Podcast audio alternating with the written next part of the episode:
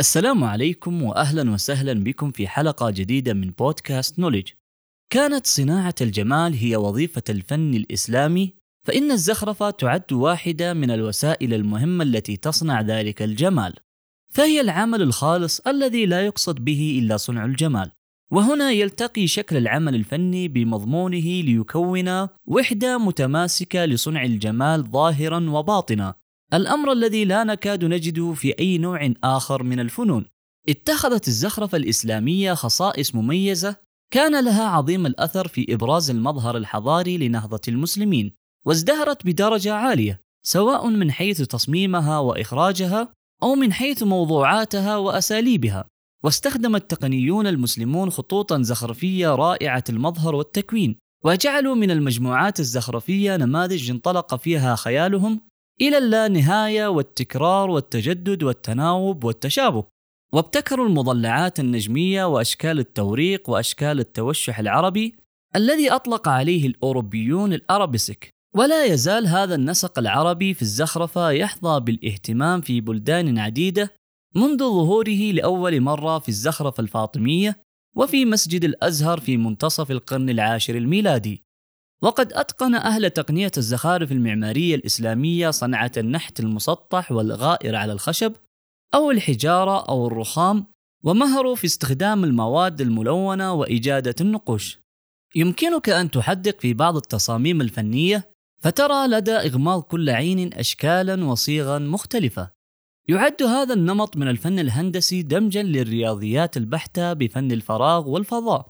وتفاعلا بين الأشكال والأنماط المتكررة. ليس فيه صور بشرية بل هو نتاج خطوط منسابة في تصاميم معقدة. ويبدو أن هذه التصاميم تتغير بتغيير زاوية النظر إليها. الأمر الذي يشجع التفكير العميق والتأمل الروحي ولهذا فهو ملائم تماما للمساجد. أصبح علم الهندسة مركزية للفن الإسلامي فأطلق الفنانون خيالهم وإبداعهم لإنتاج فن جديد كليا عرف باسم فن الزخرف العربي الذي يعد تطورا للفن الهندسي. فن الزخرف العربي نموذج يتألف من وحدات عديدة مترابطة ومتشابكة كلها تنساب من الوحدات الأخرى في جميع الاتجاهات. كل وحدة مستقلة كاملة بذاتها ويمكن أن تنفرد وحدها بيد أنها مترابطة فيما بينها جميعا لتشكيل جزءا من تصميم كلي. كانت التصاميم الثنائية الأبعاد هذه تستخدم غالبا لتزيين السطوح وزخرفتها كالسقوف والجدران والسجاد والقماش والأثاث المنزلي. ظهرت أمثلة رائعة من هذا الشكل الفني المعقد عندما كشف النقاب عن لفيفة في طوب كابي بإسطنبول. رسم هذه اللفيفة التي تحوي 114 نموذجا هندسيا مستقلا لسطوح الجدران والقباب والعقود مهندس فنان بارع عمل في بلاد فارس أواخر القرن الخامس عشر أو القرن السادس عشر وتعتبر أنها أقدم لوحة سليمة من نوعها تم اكتشافها. وكلما اكتشف قبلها من لفائف معمارية كانت قطعا ممزقة.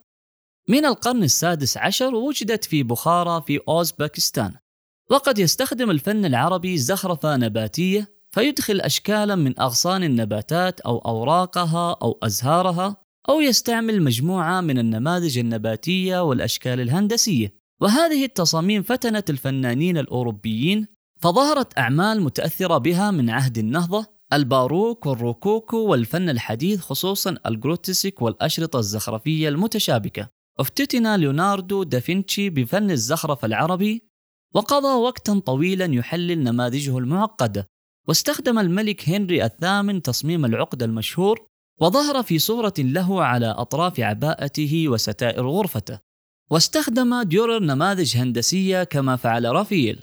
أظهرت ذلك تصاميم الجروتسك للفنان الفرنسي جان بيري أطلق عليها الفنانون الإيطاليون في القرن السابع عشر اسم rabeschi. من أشهر فناني القرن العشرين الذين استلهموا الفن الهندسي الإسلامي الفنان الهولندي إم سي آشر إذ أبدع أعمالا فنية فريدة أخاذة استكشف مدى واسعا من الأفكار الرياضية والأكثر ادهاشا أنه استمد إلهامه من نماذج القرميد المستخدم في قصر الحمراء الذي زاره عام 1936 ميلادي وقضى اياما عديدة يرسم الخطوط الرئيسية لهذه النماذج. وقال بعد ذلك كان هذا أغنى مصادر الإلهام التي نهلت منها في حياتي. ليس فن الزخرف العربي وحده الذي دخل أوروبا لأن تقدما مفاجئا مهما حدث للفنانين الأوروبيين في القرن الرابع عشر إذ استوردوا من العالم الإسلامي الطلاء الزيتي. لقد كانوا يستخدمون من قبل طلاء التمبرا على لوحات خشبية وهي مادة مصنوعة من مزيج من البيض والماء والعسل والصباغ. فأحدث طلاء الزيت الكتاني أثرا دراميا في أعمال الرسامين الأوروبيين لأنه عزز إشباع لون الصور الفلامنكية والفينيسية.